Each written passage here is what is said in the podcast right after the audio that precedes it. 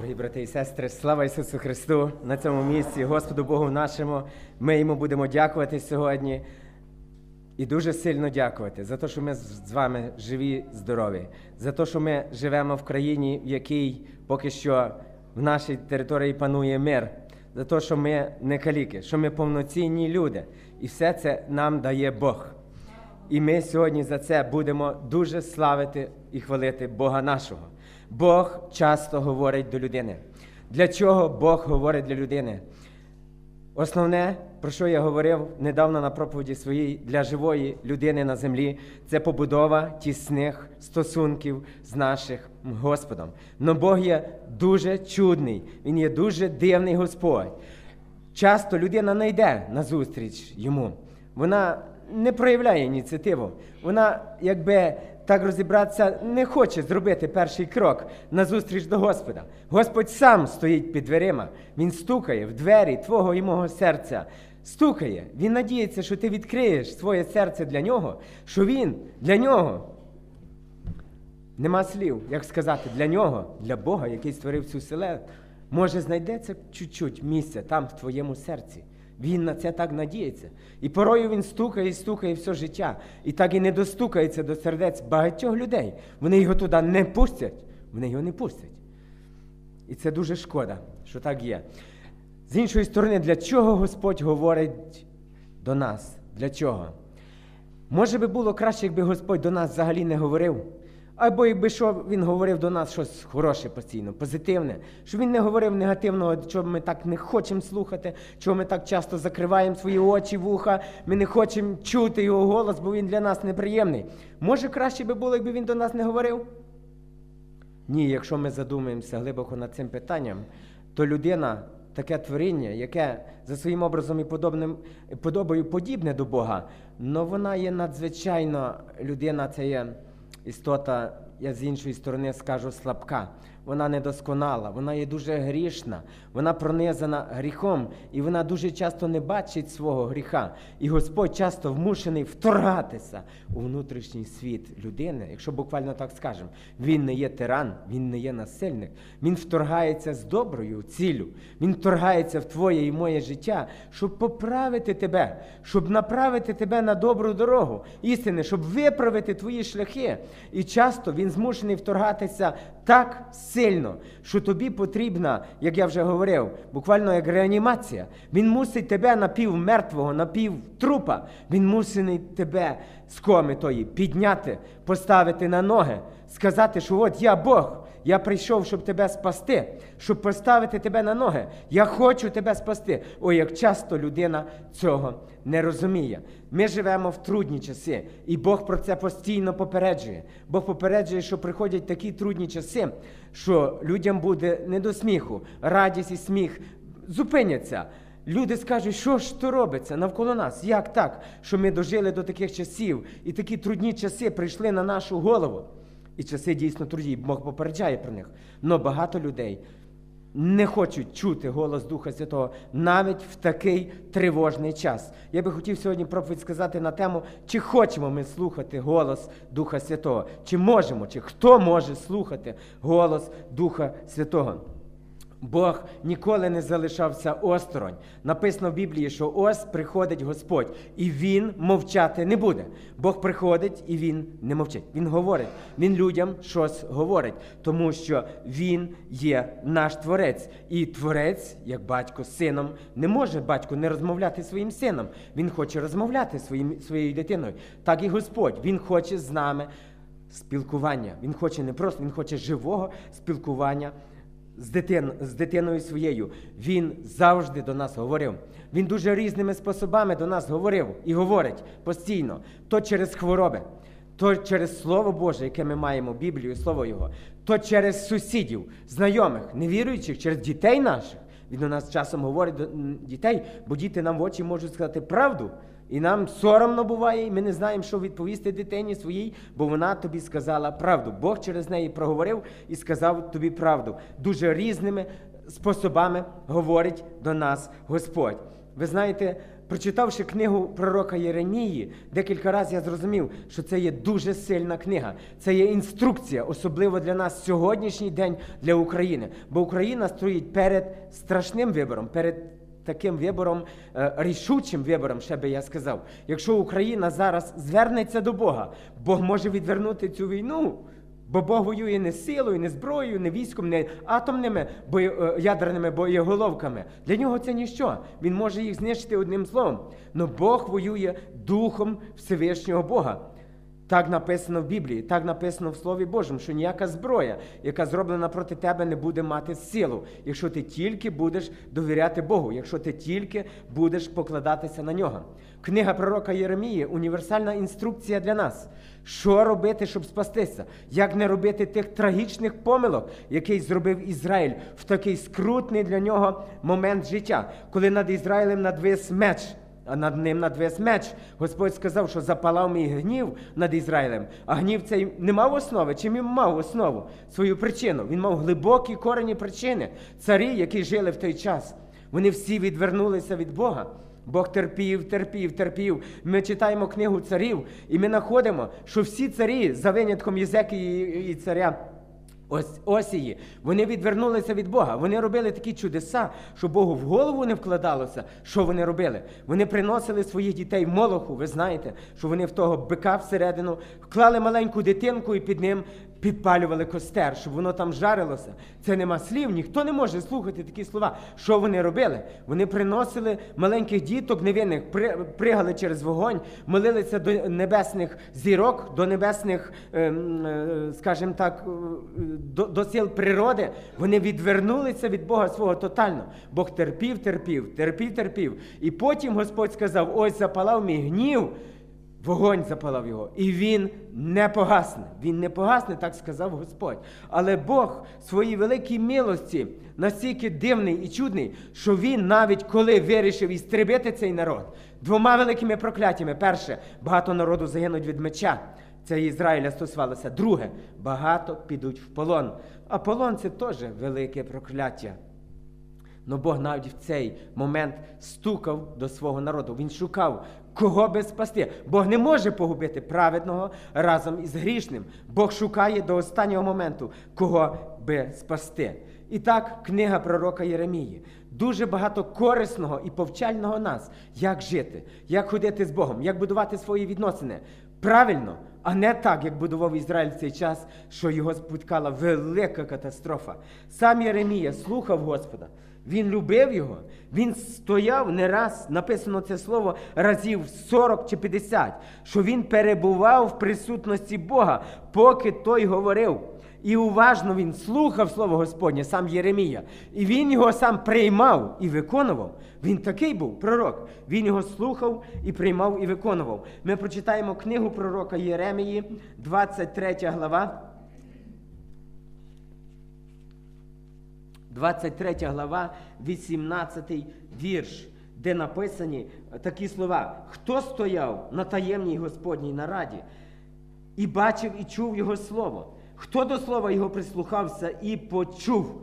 Тобто тут написані чудні слова, що слова Господнього, до слова Господнього Єремія прислухався сам, і він його почув. Він був, він почув, він прийняв це слово.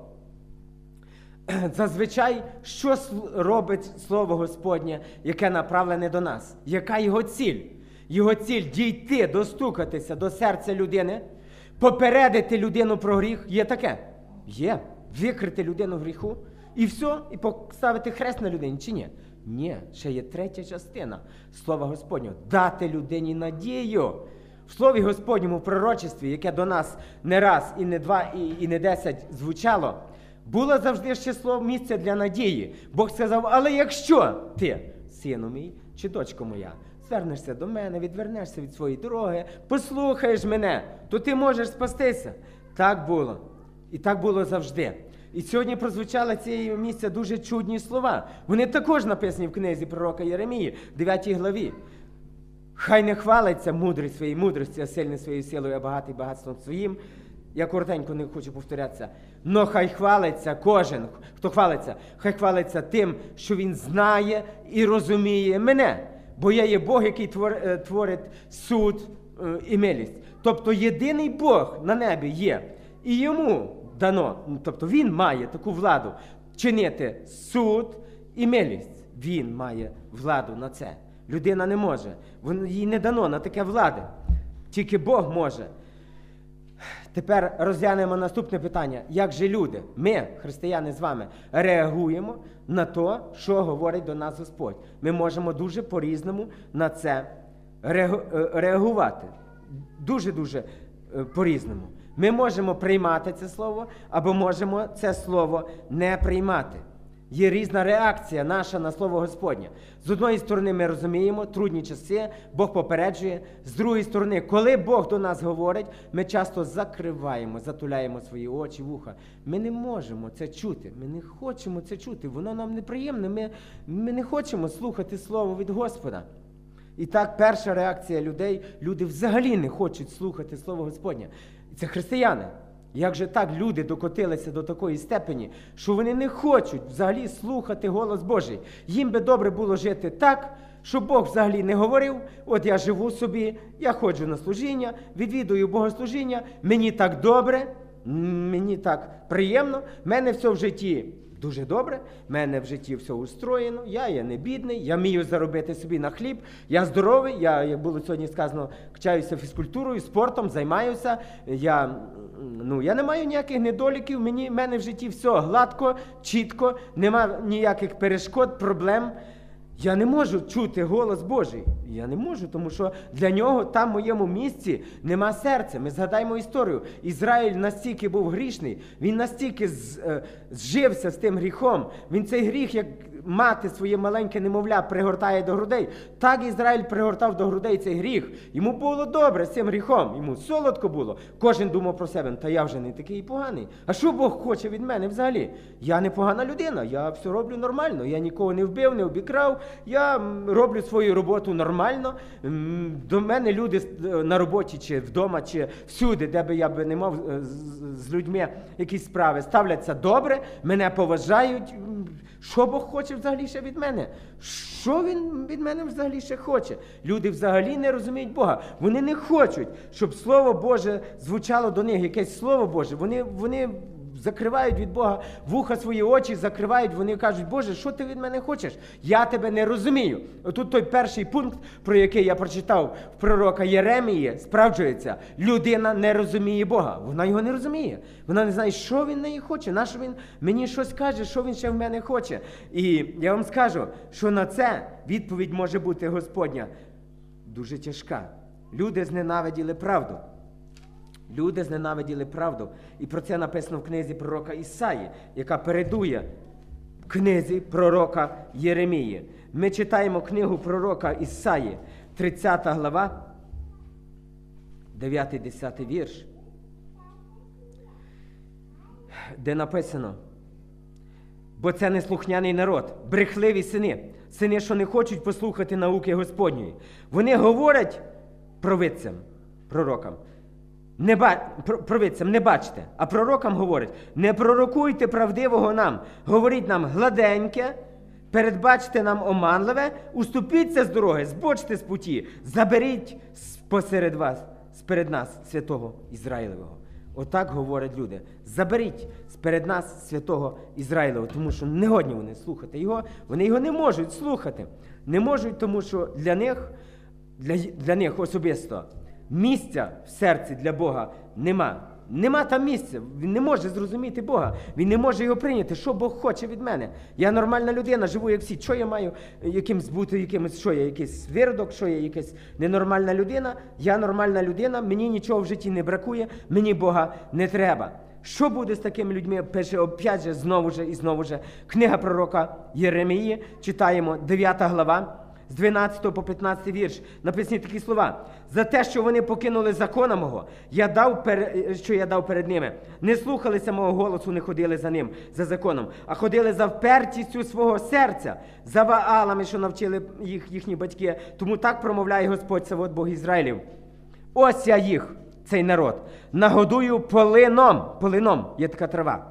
І водою отруйною я їх напою. І я розпорушу їх серед всіх народів, яких ні вони, ні їхні батьки не знали. Пошлю я за ними ще вслід меча, аж поки я їх не вигублю. Ось такі трагічні слова, написані до народу, який взагалі не, не хоче він слухати. Це християни. Вони не хочуть слухати Бога. Вони мало того, що не будують з ним близьких відносин. Вони ніби і віруючі, ходять на служіння, але вони Бога не розуміють. Його в їхньому житті живого Бога, живого общення не існує, для них не існує. Друге, люди чому ще не можуть слухати, що говорить Бог? Людям мішає дуже тяжкий гріх. Ми говорили, ми розглядали, вже я не раз говорив вам, є дуже багато гріхів. Є непослух, є впертість, є там крадіжки, інше зло, зависть до інших людей. І всі ці е, гріхи своїми малесенькими, тоненькими, довгими корінцями тягнуться до одного великого, дуже товстого кореня гріха, який називається гордість. Гордість. І так гордість мішає людям чути голос Божий. Чи не так? Так, ми в цьому переконаємося. Опять же, і знову ми читаємо книгу пророка Єремії. Седекія був цар ізраїльський. Він, можливо, був непоганою дитиною. Його виховав батько його Осія. Осія був дуже сильним царем в Ізраїлі в останній час, коли вже вилився після нього гнів Господній на Ізраїля. Тому що Осія, коли випадково знайшли в храмі Господньому Сувій, і вони його прочитали, це виявилося що? Це виявилося слово Господнє. То він не міг прийти до тями. Як вони могли так далеко відійти від Бога? І Осія наказав негайно знищити всі пагірки Астартам, валам, богам, молохам, все те знищити, а навернутися, читати цей сувій, сувій перед народом і навернутися до Бога. Він зробив велике, він дуже велике зробив для народу свого. І ось син його Сидекія. Невже він цього не бачив? Невже він не був вихований своїм батьком? Я думаю, переконаний, що він знав це. Він знав, що є Бог на небі, він знав, що Бог є святий, багато чого він знав. Але починається тяжкий період в історії Ізраїля, період великої катастрофи, меч надвис над Ізраїлем. І ось Седекія, який став царем, погруз в своїх ділах, не до Бога йому. Суєта, знаєте, багато цар зайнятий, багато справ, і тут раптом Єрусалим оточений халдеями.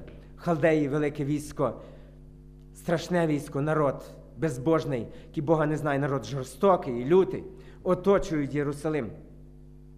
Седекія звертається до Єремії. Він прикликує пророка і каже: Слухай, ти ж Божий пророк, помолися за нас, щоб відвернулося це військо від нас. Чи хотів Седекія почути слово від Господа? Хотів. Він не був проти цього. Він дуже хотів почути слово від Господа. Він думає, оцей пророк, якого Бог чує, бо він сильний пророк. Хоча інші пророки Седекії пророкували, що все буде добре, ті, що напали, вони відійдуть, буде перемога, нічого страшного нема. Але Седекія ще хотів почути Єремію. І почув він його голос, що буде страшне розрушення Єрусалиму. Підуть в полон на 70 років, а сам Єрусалим буде спалений вогнем. Почув він страшне. Але спочатку ще не так сталося. Спочатку помолився Єремія до Господа. І за дивним чином обставин стається так, що цар фараон, е, фараон, верніше, єгипетський Нехо, підходить до Єрусалиму на допомогу Ізраїлю. І тут халдейське військо відступає. Побачив це Сидикія, думає, що я такий слабак? Нашої Доромії звертався, що він ще за мене помолився. Що ж я так піддався? Вон, відступили від нас. Оточили нас, вон вони від нас відступили. Розумієте, Бог випробовує самими різними способами, як ти поведешся. Обставини будуть неопределю... не- не- невизначені, обставини будуть трудні. Що ти зробиш? Чи ти будеш уповати на Бога, чи ти відійдеш від Бога? І так стається за збігом обставин, так стається, що халдейське військо відступає. Найбільше в цій ситуації постраждав сам Єремія. Його висміють. Що ти за пророк? Що ти нам напророкував? Що прийде халдейське військо? Вон! Де, де воно? Воно вже відступило. Але Бог осміяний бути не може. Бог ніколи не може бути осміяний. Бог знову посилає Єремію до царя Сидекії. І той йому каже, що хоч халдейське військо відступило, ти не дивись, не тішся з того, що воно відступило. Воно завтра прийде І воно таке спалить Єрусалим. Якщо ви навіть восстанете проти них і винищите це халдейське е, військо, то ті всі напівтрупи, ранені, вони встануть, вони захоплять Єрусалим і вони спалять його до тла. Бо таке є тверде і невідкличне слово Господнє. Но Сидикія цього слова не приймає. Ожесточив він своє серце. Не може він прийняти слово Господнє. Гордість в його серці. Я. Не може він перекрокнути, перешану... пере... е, перешагнути через своє я. Але обставини складаються так, що Єрусалим знову оточений. І знову тайно прикликає до себе цар Сидикія Єремію і каже: Слухай, скажи мені слово від Господа. Скажи все, що Господь хоче сказати, нічого не скривай від мене. Хоче Сидекія почути слово Господнє? Хоче, дуже хоче. Єремія каже йому відкритим текстом: Ти будеш взятий в полон. Тебе, ти будеш виданий в руки царя Вавилонського.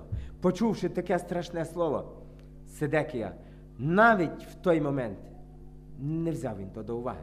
Погордував він Єремію. Погордував він словом Господнім, не просто Єремію. Він не взяв собі до серця цього слова.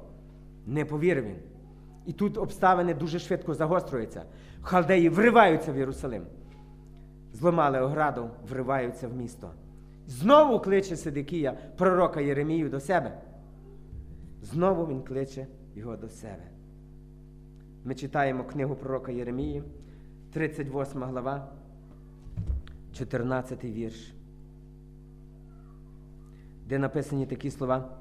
І послав цар Седекія, і взяв пророка Єремію до себе до третього входу, аж що в домі Господньому. І сказав цар до Седекії: Запитаю я тебе про щось, не заховуй від мене нічого. І сказав Єремія: Коли я провіщу тобі, то чи ти справді не вб'єш мене? А коли пораджу тобі, то чи ти мене не послухаєш? Тому що сам в Єремія був дуже в тяжких умовах. Він пророкував їм слово від Господа, а за це з ним поводилися жорстоко, але обіцяє йому на цей раз Сидекія, що він його що він його не образить. І так, і він йому каже: якщо ви справді здастеся халдейському цареві, то він вас помилує. Але Сидикія не може прийняти це слово. Він каже: якщо я йому здамся, то ті юдеї, які перейшли на його сторону, вони ж мене розірвуть. Не може він прийняти, не може він прийти. Гординя помішала йому. Не може він послухати Слово Господнього. І ви знаєте, що сталося далі. Далі він пробує самотужки наперекір Божому Слову спастися. Він тікає. Він тікає з царського палацу через сад вночі. І в полі, коли він опинився в полі, халдейське військо його доганяє. Синів його вбивають мечем на його очах. Як трудно бачити, коли твого сина рубають мечем, а самому йому очі виколюють. От сталося з Седекією за те, що він багато разів хотів почути Слово Господа. Він щиро хотів послухати Слово Боже, але виконати, прийняти його він не зміг. Йому помішала його гординя. Він не зміг його прийняти. І він потерпів страшну поразку. Для нас з вами урок, сильніший урок. Якщо вже хочеш послухати Слово Господнього, постарайся його прийняти, щоб тебе не наздогнав меч. Ще що? Третій пункт, наступний пункт. Що ще мішає людям послухати голосу Господнього? Ще є причина дуже важлива це упередженість. Є таке слово, і брат Іван наш не раз говорив про це слово. Упередженість дуже таке погане слово упередженість. Ми ходимо на вулицях, наші ходять евангелисти і проповідують. І в людях сидить всередині упередженість, що от наша православна віра, от це є віра. А ці штунди, хто вони? Ні, я їх не послухаю. Навіть якщо б вони говорили про Бога, що і все добре говорили, і вони говорили, як Бог зціляє, як Він спасає, що Бог зі мною зробив, когось там другого, як від раку зцілив. Вони не послухають, бо вони упереджені в тому, що наша віра це віра наших батьків і прабатьків. А ти, що тобі там говориш, я тебе не послухаю. Тому що ти хто ти такий? Розумієте, упередженість дуже мішає людям. Ми далі читаємо книгу пророка Єремії, 42 главу коли цар вже захопив Навуходоносор, захопив вже Єрусалим, то Йоанан став вождем Ізраїля. І він старається із тими рештками Ізраїля втікти якимось чудом. І коли вони втікають в Єгипет, а вони знаходяться в цей момент біля міста Єфрати, це в місто Вифлеєм, і вони захотіли почути слово Господнє. Як же Йоанан, е, Йоанан як же він відреагує на слово Господнє? Чи прийме він слово Господнє, яке Господь промовить до нього? Ми читаємо 42 главу того ж пророка Єремії, з 2 по 6 вірш сказали до пророка Єремії: нехай упаде наше благання перед обличчя Твоє. Молися за нас до Господа Бога Твого за всю решту, що залишилося, бо нас мало залишилося з багатьох, як і твої очі бачать нас. Нехай виявить нам Господь ту дорогу, якою ми підемо далі. Та це діло, яке ми зробимо, і промовив пророк Єремія, я чую вас. Тобто він їм сказав, я вас чую. Ось я помолюся до Господа за вас, за вашими словами. І станеться кожне слово, що Господь відповість вам, я вам звіщу, я нічого не скрию від вас. А вони сказали до Ремії, нехай буде слово Господнє проти нас за свідка правдивого та вірного, якщо ми не зробимо так, все, що пошле нам через тебе Господь. То вони поклялися, що хай слово Господнє буде нам за свідка вірного, що ми зробимо все, що скаже до нас Господь. Єремія 10 днів в пості і в молитві. Він молиться за цей народ. Боже, скажи їм, Боже, відповідь їм. Вони питають тебе, що їм робити. Вони тут залишилися горст- горстка, їх можуть істребити. Що їм робити? Тікати їм, куди їм дітися? Як їм спастися? Але Бог їм відповідає, Єремія, що вони обманюють. Вони упереджені.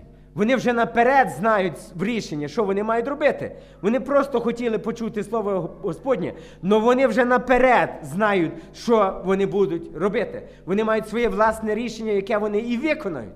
Вони це рішення виконують обов'язково. Вони не послухають Бога. Так їм Бог говорить. Це написано в Єремії 42 глава, 10-16 вірш. Ще почитаємо слова, де написані: якщо ви будете сидіти в цьому краї, то збудую вас і не розіб'ю, таке було слово Господнє. Засаджу вас, не вирву вас, пожалію вас щодо того зла, що я вам зробив. Не бійтеся Вавилонського царя, бо з вами я Господь вас, щоб вас спасати і рятувати, і вам дарую, дарую милість і змилуюся над, ва- над, е, над вами. А якщо ви скажете, не будемо сидіти в цьому краї, щоб слухатися Господу, підемо ми до єгипетського краю, де не побачимо війни. Бог вже наперед їм каже: якщо ви підете в Єгипет, де ви кажете, ми не побачимо війни, не почуємо звуку сурми і не будемо голодні, а будемо там сидіти в мирі, тому послухайте Господнього слова. Якщо ви війдете до Єгипту і там чужинцями замешкаєте, то станеться, що той, е, то голод, якого ви лякаєтеся, пристане до вас в Єгипті. І меч наздожене вас там в Єгипті і вигубить вас. Тобто Бог сильно дуже чітко попереджує. Таке його було слово. Це слово було сильне від Господа. Да, ви хочете втікати в Єгипет, спасатися від цього царя Навуходоносора, але ви від нього не спасетеся. Якщо ви втічете туди, вас меч там здожене і голод, і там ви повмираєте в чужій землі. Но не послухалися вони слова Господнього. Помішала їм їхня упередженість, яка опять же веде до гордості. Помішала їм. Вони знали наперед. Ми йдемо в Єгипет. Що би Бог не сказав, ми все одно туди підемо. Ось так, дорогі брати і сестри, так часто буває з нами. Нам щось мішає послухати Слово Господнє. Ми то його слухаємо, але нам мішає щось прийняти. Багато є причин, що мішає. То нерозуміння Бога, то гордість наша, то гріховність наша, то упередженість наша, то гордість наша. Мішає. І на кінець остання категорія християн це є щирі християни, які хочуть слухати Слово Боже і які його виконують, і які кажуть, Боже, я не знаю, яке Твоє слово буде до мене, але поможи мені його прийняти. Може, воно буде жорстоке до мене, слово Твоє. Поможи мені його прийняти. Поможи мені його виконати. Найбільше за що треба молитися, поможи мені, Боже, розібратися в собі самому. Як людині тяжко розібратися сама в собі. Людина часто не бачить себе. Велика людина, яка вміє бачити себе зі сторони. Якщо ти бачиш себе зі сторони, який ти є, як ти поступаєш перед людьми, як люди що можуть подумати про тебе, що можуть сказати про тебе.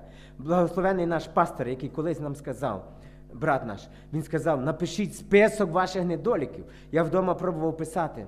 Ох, як це неприємно. Ох, як це неприємно.